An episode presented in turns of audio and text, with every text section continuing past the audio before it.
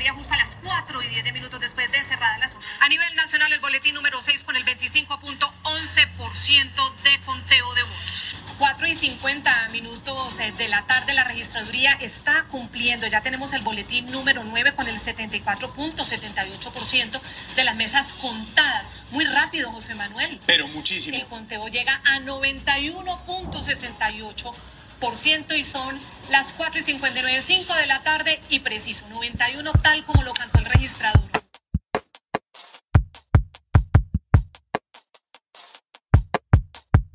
Bueno, primera vuelta de elecciones presidenciales y el presunto podcast no se podía quedar sin opinar qué fue lo que pasó en este cubrimiento mediático. Esta vez nos acompaña Santiago Rivas. Hola, Santiago. ¿Qué más? ¿Cómo María, les va? y María Paula Martínez. Hola Sara. Y Carlos Cortés.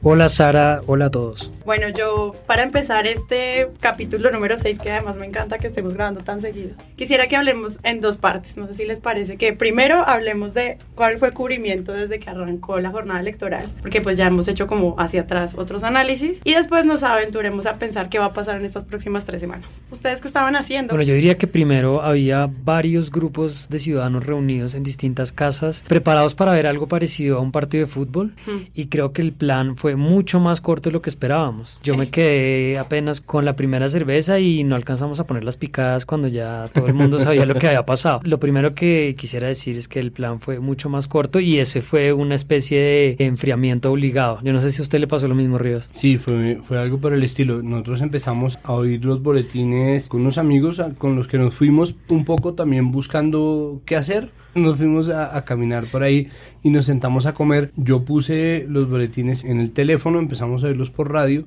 Para el momento en que finalmente llegué a mi casa ya estaba escrutado el 97% de las mesas. Sí, eso fue realmente muy rápido y, y siguieron como los otros boletines pero incluso hubo un momento de blooper en Canal 1 en donde por ahí se coló la voz de Yamit diciendo como cuando entran como las seis y media y ya se ha acabado todo lo que decir, ¿qué más iban a decir?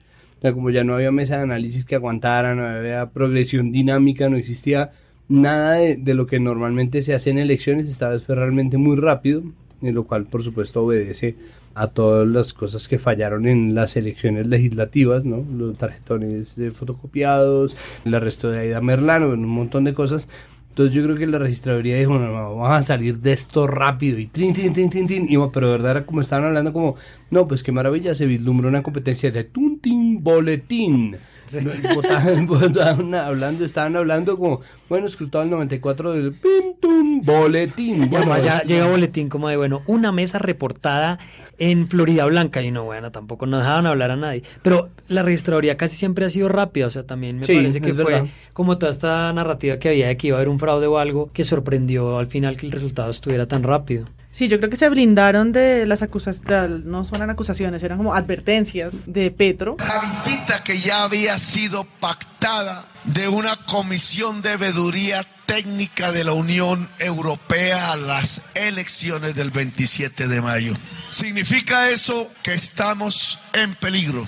Ya vendrán, y yo creo que para allá va el- la cosa, y es que ya vendrá como revisar los formularios C14, las, las mesas que no llegaron, ¿no? Por ahí Ángela María o alguien alcanzó a decir que habían algunos, que hubo algunas faltas y no sé qué, pero yo creo que la registraduría actuando tan rápido le cortó a todo el mundo los silencios, ¿no? Yo creo que las experiencias de fraude, de la luz, de que se demoren, de- en Estados Unidos pasan tres días y todavía no han terminado de contar, todos esos ruidos acá no pasaron y la registraduría mostró como con mucho orgullo que podía contar votos en hora y media. Además, una cosa rápida, y es que el diseño del cubrimiento de los medios está pensado para una competencia más larga, porque Sí. los gringos en efecto diseñaron un sistema electoral que al final va a entretener a la gente al menos durante 6-7 horas seguidas. Pero acá se formaron estas mesas que además todas eran igualitas. Yo estaba saltando entre Canal 1, RCN, Caracol, Canal Capital, y pues se quedaron con un poco de gente que no tenía mucho tema para hablar, pues porque estaba diseñado para un cubrimiento que supuestamente iba a tomar más tiempo. Pues ojalá funcionaran así todas las entidades del Estado con los procesos. Pero entonces quiero que hablemos de cuáles fueron las lecciones del día, como de cuáles fueron estos lugares comunes a los que cayeron los periodistas, no sé, hablando de las encuestas, hablando de otro tipo de enfoques. ¿Cómo lo vieron ustedes? Pues bueno, lo primero que se dijo es que por fin las encuestas habían tenido razón. Creo que hay que poner un asterisco gigantesco sobre esa afirmación porque puede ser cierta como puede ser autorreferencial. Vale la pena de verdad coger esa afirmación con pinzas, pero a primera vista sí efectivamente las encuestas tuvieron razón. Y lo otro que se ha dicho es que habiendo tenido Humberto de la Calle el 2% de, de los votos, de verdad una nimiedad, Vargas Lleras, que sacó seis veces los votos que sacó de la calle, o un poquito menos de seis veces, es el gran perdedor y el gran quemado, ¿no? Entonces ahí, durante todo el tiempo que lo sostuvieron ahí, ahí arriba, ahí arriba, ahí arriba, pronto ya cuando ya se cayó que no había nada que hacer, pues fue el que más duro se pegó porque un poco de la calle ya estaba echada a la suerte y ya iba, ya iba para eso, pero el mensaje, pues es muy claro porque eso es lo que reportan los medios, ¿no? Como el gran quemado, ¿no? Y yo veo aquí, tengo a la mano el ADN,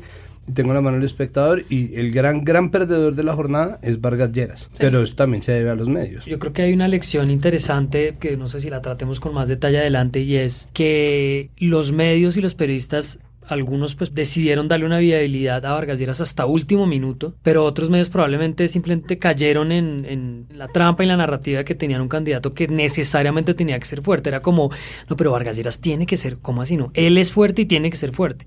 Y al final pues se da cuenta uno que le dedicaron muchísimo tiempo a hablar de una maquinaria que no existía o que de pronto había indicios suficientes para pensar que estaba en otra parte. Doctor Vargas Lleras, ¿cree usted en las encuestas actuales? Pues mire que no. ¿Va usted hasta el final de la contienda?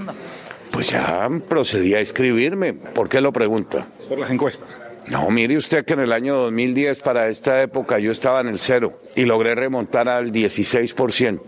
Hace un año y medio usted punteaba en las encuestas. Sí. Esta lección me parece a mí interesante de cara a lo que los periodistas van a cubrir, no solo en la segunda vuelta, sino en las elecciones regionales del otro año. Esa sería la primera. Igual hay una cosa ahí, Carlos, y es que estas dos afirmaciones se contradicen. Que salgan a decir como las encuestas tuvieron razón, y son las encuestas que los mismos medios publicaban y las encuestas daban a Vargas Lleras con un 6%, un 4%, un algo por ciento, y al mismo tiempo los medios se empeñaban en sostener a Vargas Lleras. Entonces las proyecciones dinámicas del voto tenían el mensaje que Vargas Lleras iba a ganar. Pero salir a decir, sorprendido por un lado, que las encuestas estaban en lo correcto y que Vargas Lleras fue el gran perdedor, sorprendidos, una anula a la otra. Si las encuestas tenían razón, Vargas Lleras es el gran perdedor desde, desde enero. Mm. Si Vargas Lleras es el gran perdedor, entonces las encuestas, sí, es decir, está dando círculos viciosos, pero la gente no se da cuenta de eso en tiempo real, parece. Yo creo que los medios tuvieron que hacerlo rápido porque no les dio tiempo de hacer mucha visita. También creo que tantas mesas de comentarios, es decir, yo disfruté un poco en radio cuando la W dijo, aquí les damos datos sin carreta, ¿cómo era el eslogan? Que estaban era como, bueno, les vamos a primero contar todas las mesas, los boletines, un poco sin opinar, y luego ya vendrán las 6, 7 horas de Julito mañana para que se los mastique. Hacer zapping, yo hice lo mismo, como cuando uno en el mundial tiene todas las cámaras de DirecTV, como yo estaba viendo las cámaras y tuve momentos muy raros en los que estaban como hablando gente, pero los medios no, no, no, les ponían el audio. En las sedes de campaña hablaban personas, pero terminaban las mesas, no era relevante lo que ellos estaban diciendo todavía porque no aparecían los candidatos. Uh -huh. Aún, ¿no? Los candidatos se, se, tenían que demorar, ellos yo creo que estaban planeados para hablar sobre las 8 y nos quedamos sin tema desde las 6. Entonces, en todas las campañas estaban viendo como que hacían. El primero que habló fue Vargas Lleras, por supuesto, como en el orden de perdedores. Pero. Además, habló como con declaración de periodistas rodeándolo, o sea, él no, él no se paró en una tarima hablar como diciendo esta fue la derrota y tal, sino que él simplemente lo despachó con un mensaje ahí medio, medio de mal genio. Dicen que no llegó a la sede, la sede dice que la gente se, se, empezó a ir, pero digamos, eso llegaba como por redes sociales, no, no había como cubrimiento de la sede de Vargas Lleras, lo cual está bien porque las imágenes de las otras sedes eran pues es muy espectaculares. Creo que también esa sobre, como en el fútbol, esa sobreopinadera sobre el mismo tema de tantas mesas con tantas personas, yo creo que mostraron que no era necesario. No era necesario, había que mostrar las cifras y esperar a que ellos hablaran y dejar como esos grandes discursos que hablaremos de ellos ahora. Ah, yo organizaría un poco rápidamente lo que estaba diciendo Rivas sobre los tres temas. Lo primero, lo de Vargas Lleras es bien interesante. La silla vacía sacó una historia, Daniela Maya, en, en abril, el 19 de abril, y mostraba cómo a punta de titulares que Vargas Lleras generaba, o sea, esto es como una relación de ida y vuelta, el candidato genera unos titulares y los medios lo, lo recogen, logró mantener cierto nivel de, de expectativa y eran titulares alrededor de anunciar alianzas con partidos, que se había adherido no sé quién y en el fondo nada de eso pues estaba marcando en ninguna encuesta. Lo segundo es lo de las encuestas y yo no soy experto en encuestas, pero ayer se plantea un debate interesante que uno debería esperar que se reabra en Colombia de nuevo y es por un lado algunas personas diciendo si no hubieran prohibido sacar encuestas la última semana, Fajardo habría pasado a segunda vuelta. Eso le oí decir a algunos analistas. Y otros quejándose de que haya una veda en la última semana. Y otros planteando el argumento completamente contrario, que yo creo que sería el que Rivas compartiría, y es las encuestas deberían prohibirse, porque las encuestas de entrada le dieron un banderazo de inviabilidad de la calle y lo convirtieron simplemente en el candidato paria que Fajardo terminó absorbiendo en votación. O sea, ¿tú crees que hay una discusión entre quienes mantienen vivos a los candidatos y los medios, o los medios cubriendo encuestas o las encuestas? Yo no creo que deban ser prohibidas las encuestas. Yo por principio no creería que la respuesta estuviera en la prohibición, pero creo que es responsabilidad de la gente tomar con pinzas el mensaje que mandan las encuestas. Y sobre todo porque durante todo este tiempo y tras haber tenido todas las caídas en encuestas del 2016, ¿no? las tres grandes, que fue el Brexit, Trump y el plebiscito en Colombia, el debate en torno al verdadero papel de las encuestas cobró una importancia capital, ¿no? Y eso pasó en las legislativas y pasó, por supuesto, en las presidenciales, que eran como las que más atrapaban la atención. Y las firmas encuestadoras se esforzaron de más por sacar unos sondeos confiables, con muestreos mejores o peores, con métodos mejores o peores, más o menos tendenciosos según la marca que pusiera el logo detrás de la encuesta y sin embargo tuvieron razón. La cosa es que en esta campaña hubo tantos debates y tantas encuestas que es imposible saber si la encuesta es per se un retrato o un modelador de la opinión de las personas. Y esa pues obviamente es una opinión conspiranoica que yo no tengo cómo probar. Que quién sabe, es decir, quién sabe qué dice y qué de lo que dice es cierto, porque finalmente incluso si se va a inflar una encuesta se tiene que usar la materia prima de la encuesta. Es decir, no, no existe un umbral, uno puede coger a un candidato que tiene 80% y bajarlo al 2% de intención de voto solamente para tirárselo, al contrario, si le da uno unas cifras así que volvemos al, al, mismo corte. Nada que se pueda explicar por medio de la incompetencia debe ser explicado por medio de la maldad. Lo que pasa es que a mí me queda una gran duda porque las encuestas... Pero un segundo, un segundo, ¿cómo es? De nuevo, por favor. Esa es la navaja de Hanlon. No se le debe adjudicar a la maldad nada que pueda ser achacado a la incompetencia. No hay que presumir la mala fe. Exacto. Porque a veces simplemente hay, hay un poquito de incapacidad. Sí, pero yo siento que el, la sombra del plebiscito pesa mucho porque todo el mundo dijo, pues no hay que creerles a las encuestas. Uh -huh. Y por el otro lado, la desconfianza ante la corrupción. Si esas ambas cosas son muy altas. Entonces todos decimos, no, no, las encuestas no están midiendo la mermelada y la maquinaria en la costa. Exacto. Uno.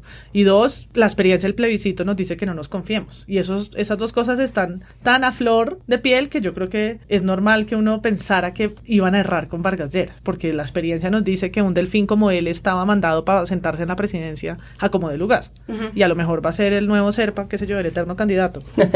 Sí, total. Una cosa rápida, Sara, que había dicho María Paula que me parece interesante y es el tema de la transmisión de los discursos. Porque entonces es verdad, tuvimos a Vargas Lleras, que además interesantemente se cogió de la narrativa que había demasiada polarización y que un candidato como él no hubiera podido ganar con tanta polarización. Como básicamente, no es el centro tampoco. básicamente de principio a fin él, él nunca se pudo conectar. De hecho, el, el mensaje de sus de sus asesores era que él no tenía emociones y, y, me parece increíble que en tiempos de redes sociales hayan querido vender un candidato diciendo, no, no, no, es que él es muy bueno porque no tiene emociones.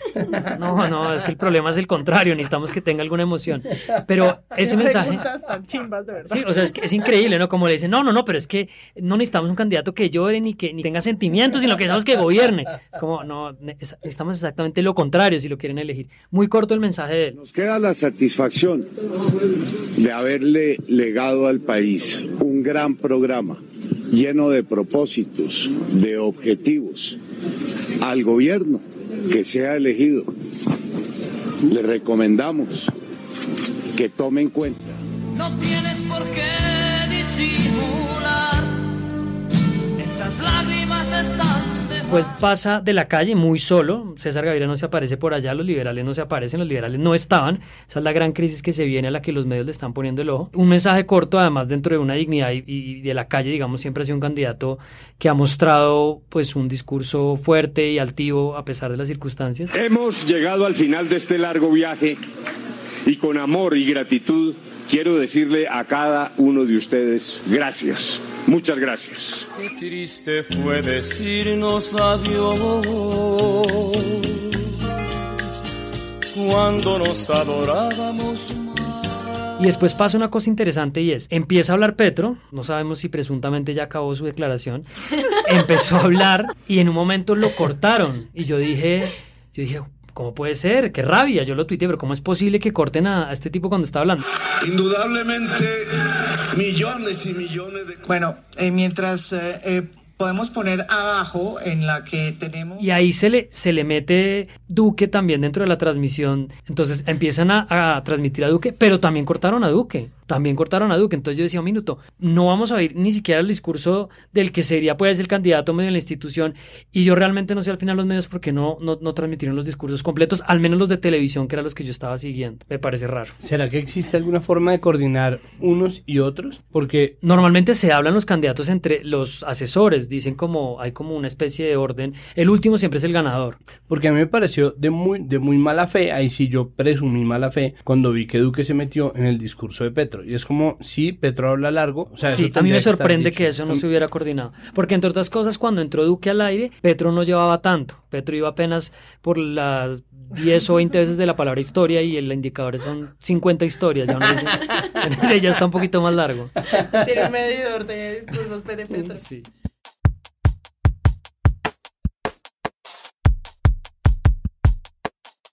Pues yo quiero preguntarles si ustedes vieron como que haya influido en algo el tema de las fake news que casi nos vuelve locos el plebiscito, porque todos siempre esta paranoia, ¿no? Como, bueno, si no están las encuestas es por las fake news.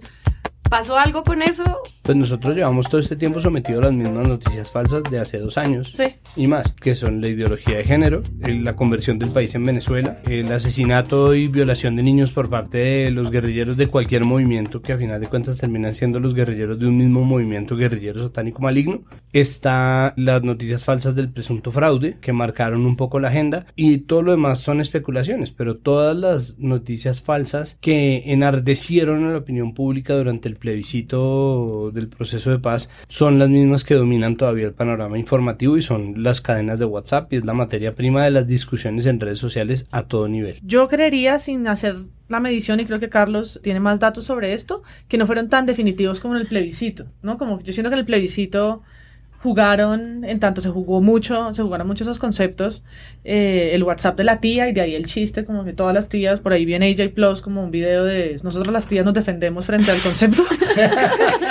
No más discriminación No, más contra las discriminación contra las tías ignorantes. Nosotras las tías estamos hartas de que se nos encasille. Que nos estereotipen. Siempre dicen que somos las que mandamos las cadenas falsas en WhatsApp. Pues nosotras decimos basta. Yo soy tía y me informo con fuentes confiables. Pero de ahí sale eso. Yo creo que en este hubo, hubo frente al tema de las, de las pensiones, ¿no? Salían como fake news que se derivaban de los mismos debates. Incluso esta semana vi muchas fotos de el debate de los millennials con Hola soy Dani que ponían como este es el nuevo equipo que va a gobernar no sé qué y ponían a, pues, a los candidatos Ah, juntos sí, sí, sí. y el mismo Daniel Samper Paloma ponía- Valencia lo tuiteó. Sí, y el mismo Daniel decía, pero ¿qué dices? Es una foto que tomamos en el, en el set de esto, ¿no? Entonces también como una cosa también ya transparente de, ay, ahí está, esto es falso, esto es falso, ¿no? Y la gente ya como un poco más habituada. Como que sirvió creo que ya tanta estamos- lora con eso. Sí, más habituadas a esto es falso, no hay que volverlo a poner, están las mismas personas diciéndolo, ¿no? Poniendo en evidencia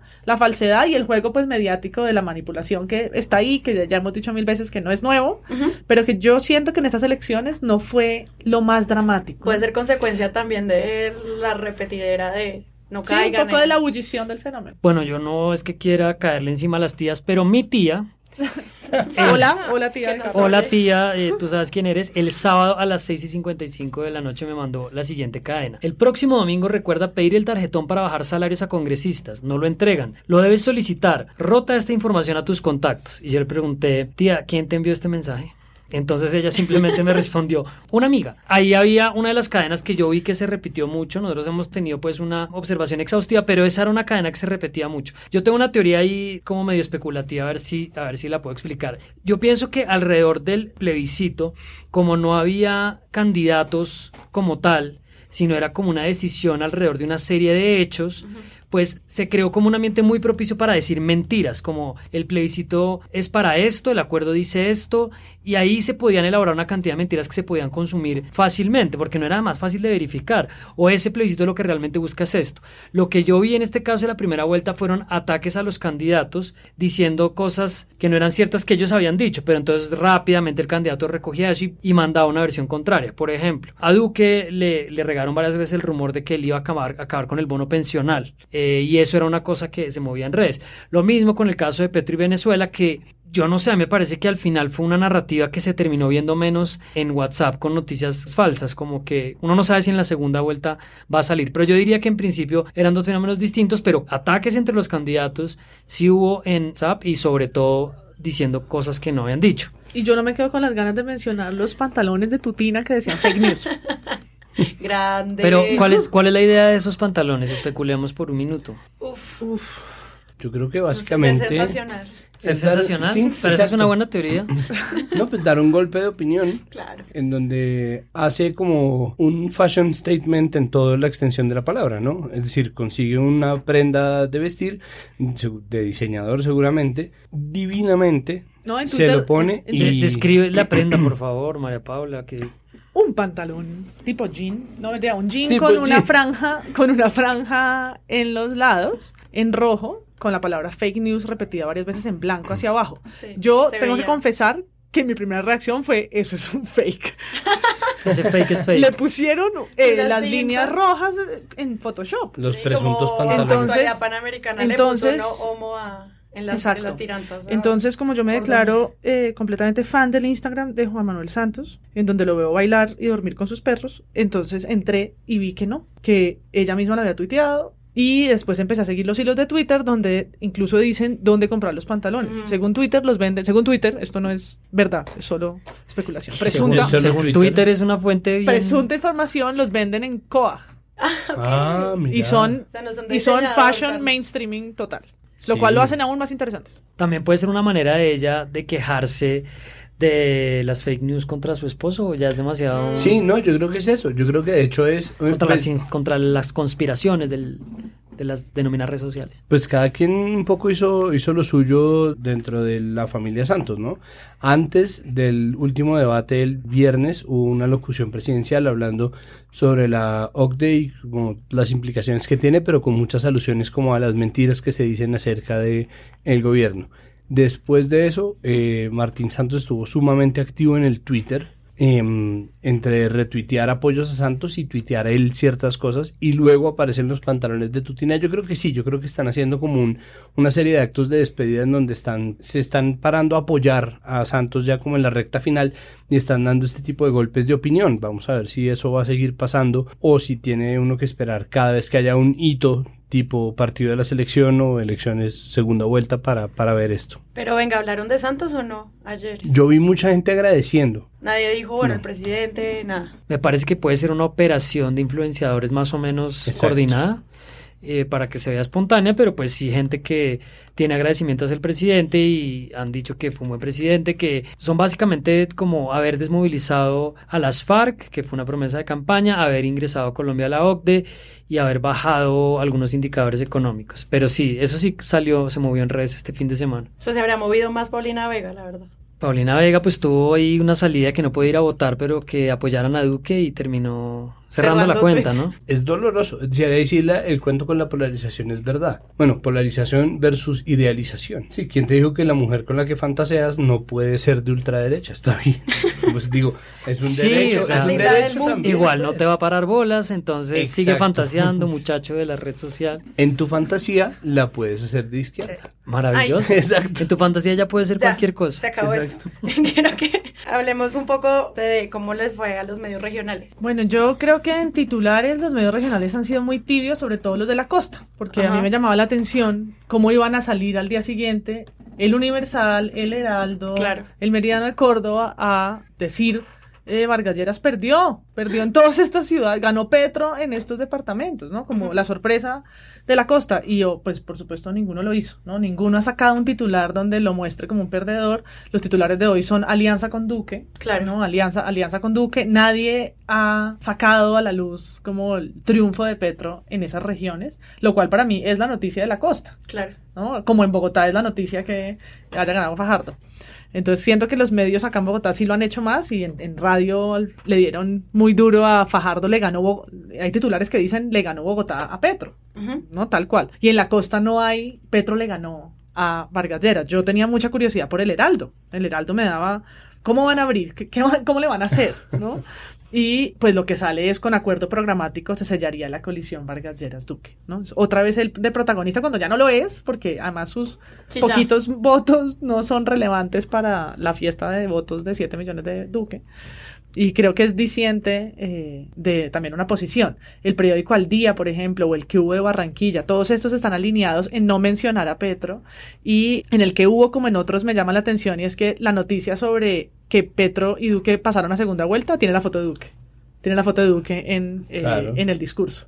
¿no? Y esas son formas simbólicas de pongo a Duque con toda su, su familia, estoy hablando de ambos porque estoy hablando de la segunda vuelta, pero simbólicamente estoy poniendo a un candidato por encima del otro. Es lo que hablábamos también en el primer capítulo de cómo estaban cubriendo a Ordóñez y que después de que él se quema en legislativas, pues finalmente desaparece de los medios, mientras que en Vargas Lleras como que sigue vivo, no importa lo que pase, él sigue apareciendo en titulares, los medios lo siguen poniendo ahí.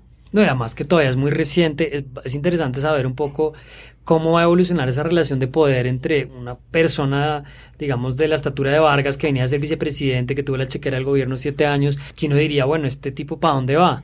Y en esa medida yo creo que los medios y los periodistas se, se van a cuidar mucho de qué hacen con esa fuente. A Ordóñez sí lo pueden ver un poco, bueno, ya este tipo ya fue, aunque Duque lo ha metido mucho, lo ha mencionado mucho en la campaña recientemente. Pero es interesante cómo los periodistas van a decir, bueno, Vargas sigue siendo un factor de poder o no. ¿Qué, ¿Dónde va a quedar Vargas? Sí, total. A, a mí me parece que el tratamiento, por ejemplo, que hace el colombiano no deja de ser tendencioso en lo que respecta obviamente a la dualidad Petro Uribe y eh, Petro Duque y ahí eh, perdón. hice un Néstor co- cometí un Néstor Morales ahí.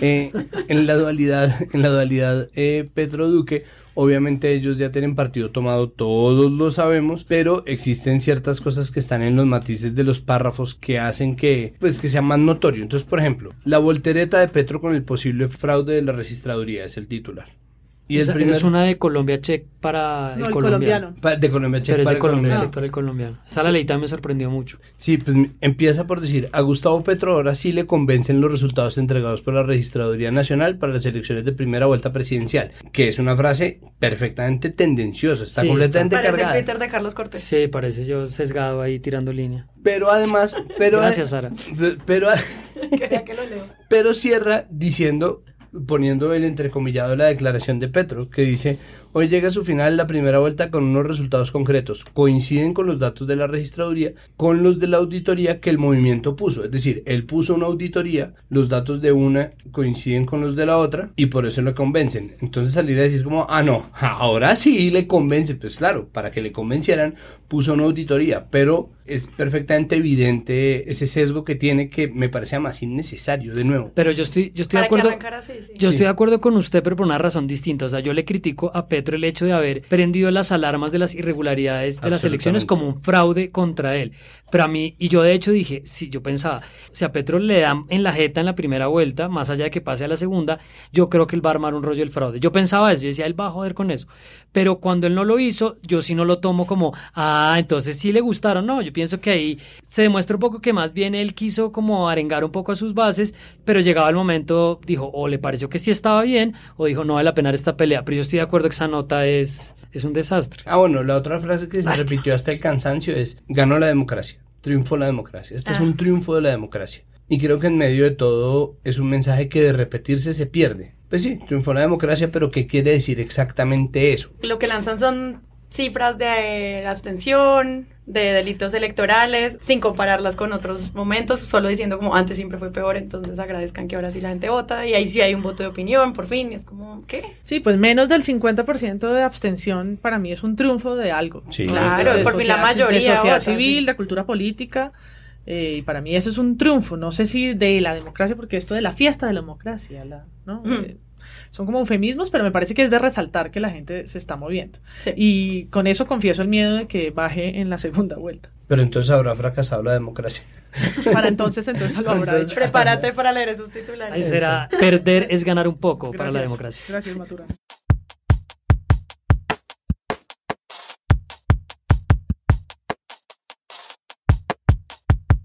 ¿Qué se le viene a los medios estas, estas tres semanas? ¿Qué van a hacer?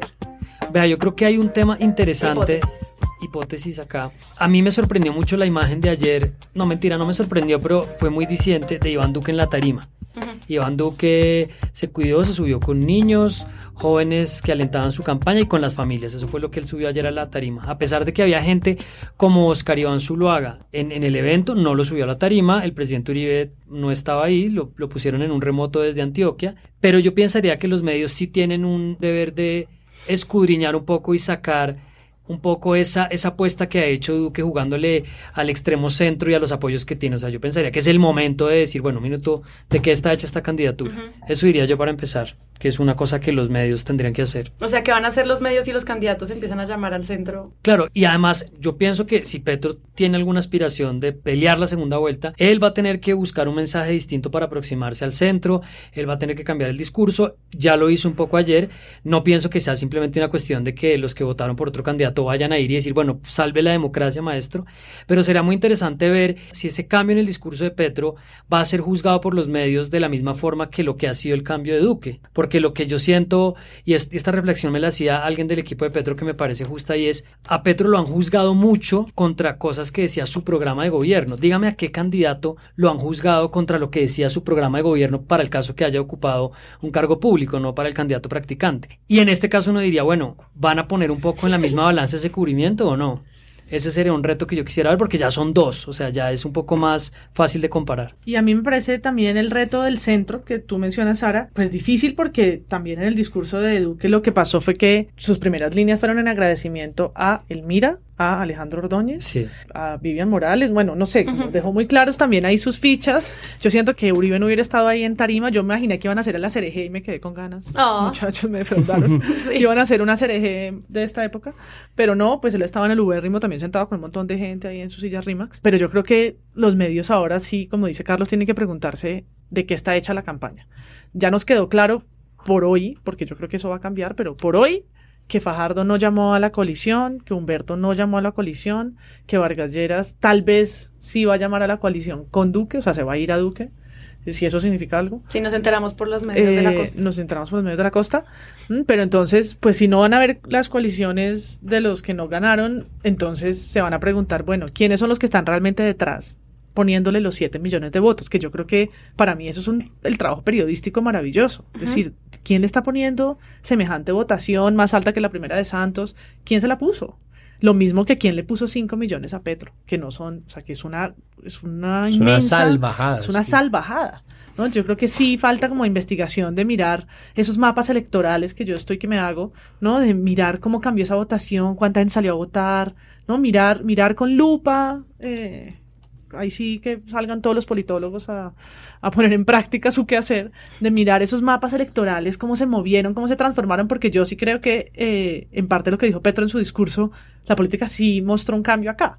Mm, Esto de la polarización no es tan real, realmente votaron por, por unos candidatos que sí proponen cosas muy opuestas, pues, por supuesto, pero cambió la forma en la que los colombianos votaron, las regiones se comportaron diferente, las ciudades capitales se comportaron atípicamente y eso yo creo que muestra ¿no? el resultado de unos años en que desde, no sé, desde Pastrana la cosa empezó a moverse diferente y por supuesto los partidos tradicionales hoy se están preguntando qué diablos van a hacer. Yo, yo lo que siento es que ese análisis es el análisis que está llamado a hacer la mesa de analistas de cada uno de los canales o, o emisoras de radio que estaban puestos ahí precisamente para hacer una lectura de los resultados electorales. Pero siento que al tiempo tenían una serie de titulares prefabricados en un cajón, ¿no? Como una carpeta de titulares por si quedaba Duque Fajardo.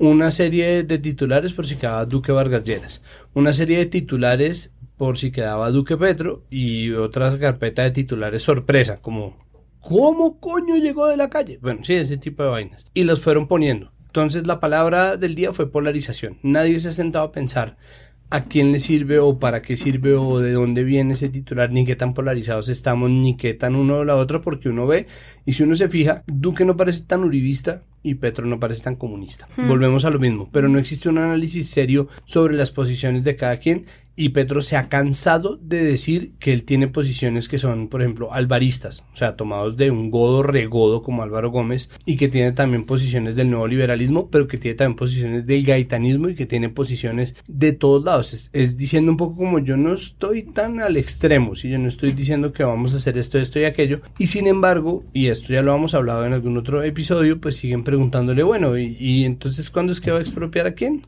¿Cuánto es que le va a quitar de tierra a qué? Y ese miedo está dispuesto a perpetuarse, pero este es un país que históricamente ha sido muy permisivo con la derecha y muy inquisitivo con la izquierda. Lo otro es, esas mesas de análisis tienen un problema grave y es que sirven para algo, y aquí creo yo que vale la pena entonces rescatar, esas mesas que se organizan tienen un propósito. El problema es que ese propósito está anulado por el propósito que les imponen desde el comienzo. A ver si logro explicarme. Es convierten las mesas de análisis en un formato de entretenimiento porque uno va como a ver un partido de fútbol, efectivamente. Es decir, uno va con las papitas y la cerveza a sentarse a que le analicen los resultados y a ver cómo va subiendo la barra de uno, la barra del otro, la de este, a ver quién llega, a ver quién no llega, si alcanza el umbral, si se quema este, si el que me cae mal pierde, si el que me cae mal gana, si, cómo se va a hacer un partido. Pero esos análisis que requieren de cierto tiempo, es decir, dejar pasar al menos un día, se deberían hacer hoy.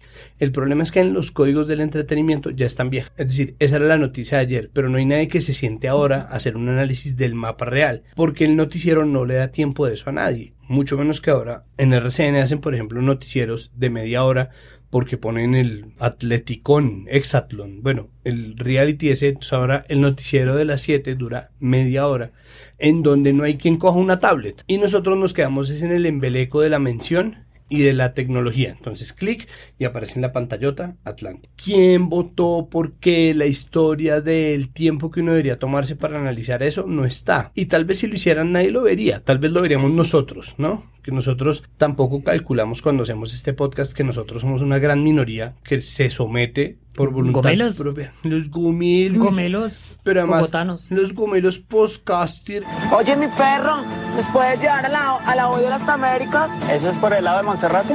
Sí, ¿sabes?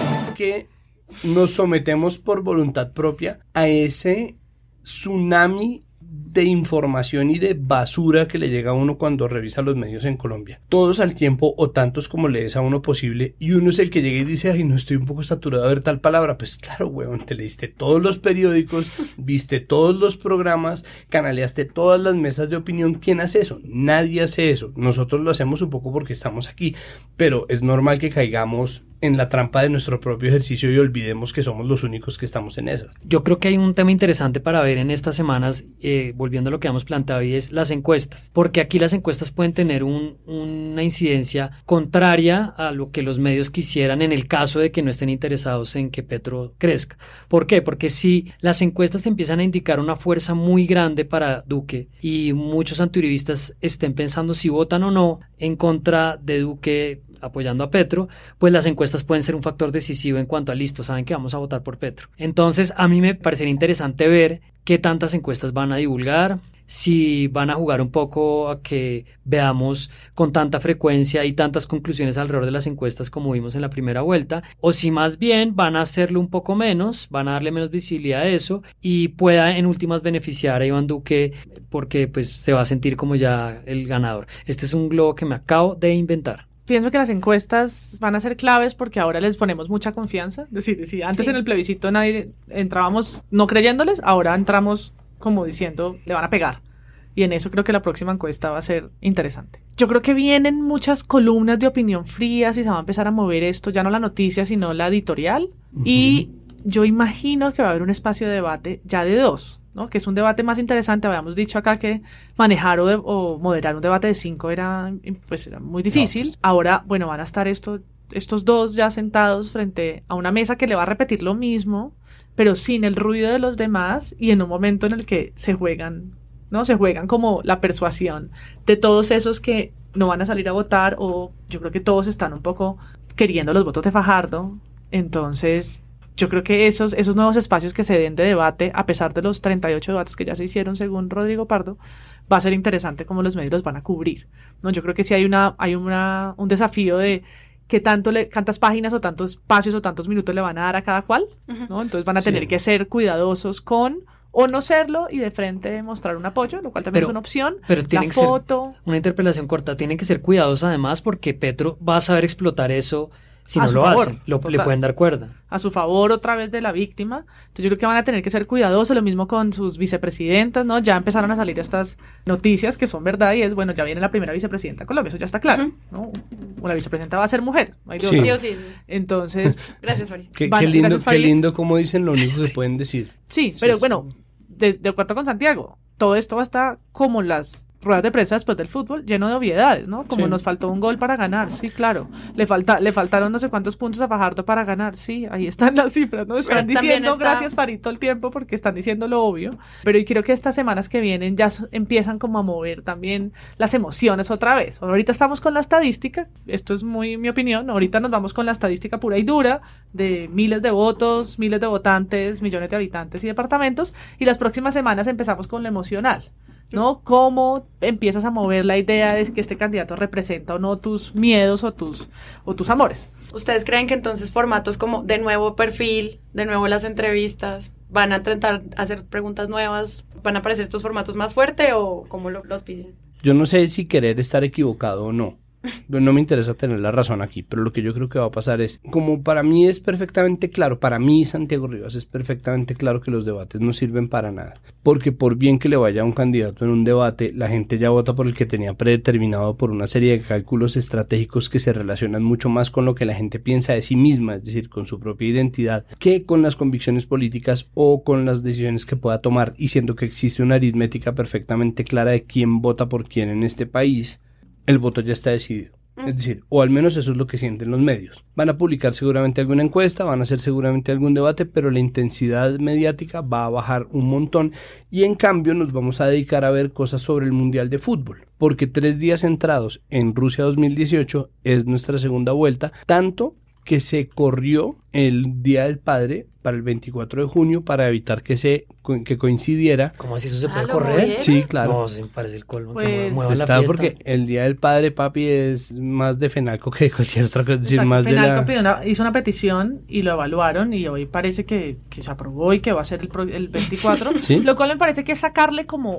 una, una cosa más a esa fiesta que iba a ser Día del Padre, elecciones, fútbol. No, no, una locura, eso iba a ser una puente. locura. O sea, nadie iba a salir a votar. Sí, eso Creo de que verdad. le da un poquito más de protagonismo a las elecciones, lo cual está bien. Pero además hay un elemento y es que si uno fuera a decidir como un editor o un director de un medio, hay que partir del supuesto de que la gente está un poco aburrida y cansada. O sea, esa, esa sería una, una disyuntiva que yo tendría, ok, ¿cómo cubrimos esto cuando salimos de 38 debates?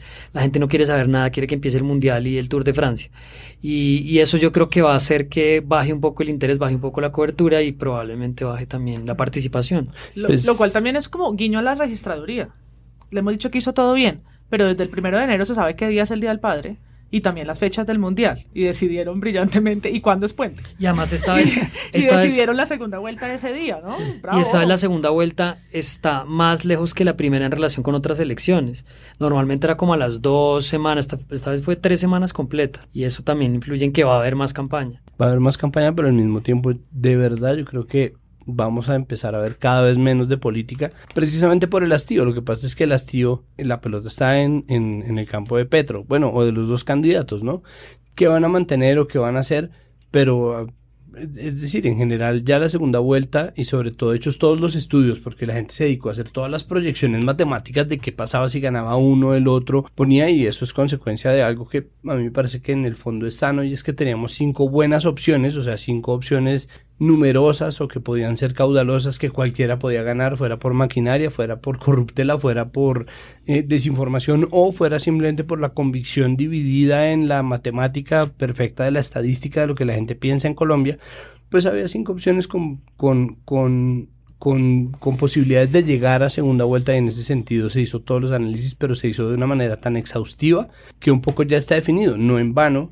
O sea, increíble que lo cite, pero de verdad también pasa una persona que a menudo tiene razón, aunque uno le duela, es eh, Álvarez Gardiazabal, que saca en su columna de hoy en el ADN un escrito en el cual dice que ya para qué elecciones y las encuestas son suficientes, ¿no? Si salieron exactamente como se había dicho, ya eventualmente se van a hacer innecesarias las las elecciones y a uno le duele, pero en el fondo teme uno que sea verdad. Sí, yo creo que ya no pueden sacar más perfiles, decir, eso ya se agotó. Esa narrativa ya se agotó. Pues sobre todo porque ahora les tocaría hacerle perfiles a Petro. Entonces, ahí lo que ahora lo que van a hacer es el perfil de van a tratar de perfilar la coalición y yo creo que ahora se volteó la pelota porque los, a los que van a tratar de perfilar es a los ciudadanos, lo cual es un poco tarde para hacer. Eso se ha debido hacer antes. Sí, sacamos muchas noticias sobre los candidatos y poco sobre el electorado y ahora van a tratar de, decir, ah, la costa se va a mover así, es decir, van a empezar a mirar a los votantes. Ah, si la costa la ganó Petro, ¿cómo se la va a ganar Duque? O cómo se la va a tratar de jugar Duque o algo así. Entonces creo que van a empezar a mirar un poco más a la gente. Me parece que es un ejercicio interesante que no se hizo para la primera vuelta tanto. Se, se concentró, obvio, en... 38 debates. En el 38 debates de ellos, eran 5 y ahora van a empezar a mirar más a la gente, ¿no? ¿Qué pasó?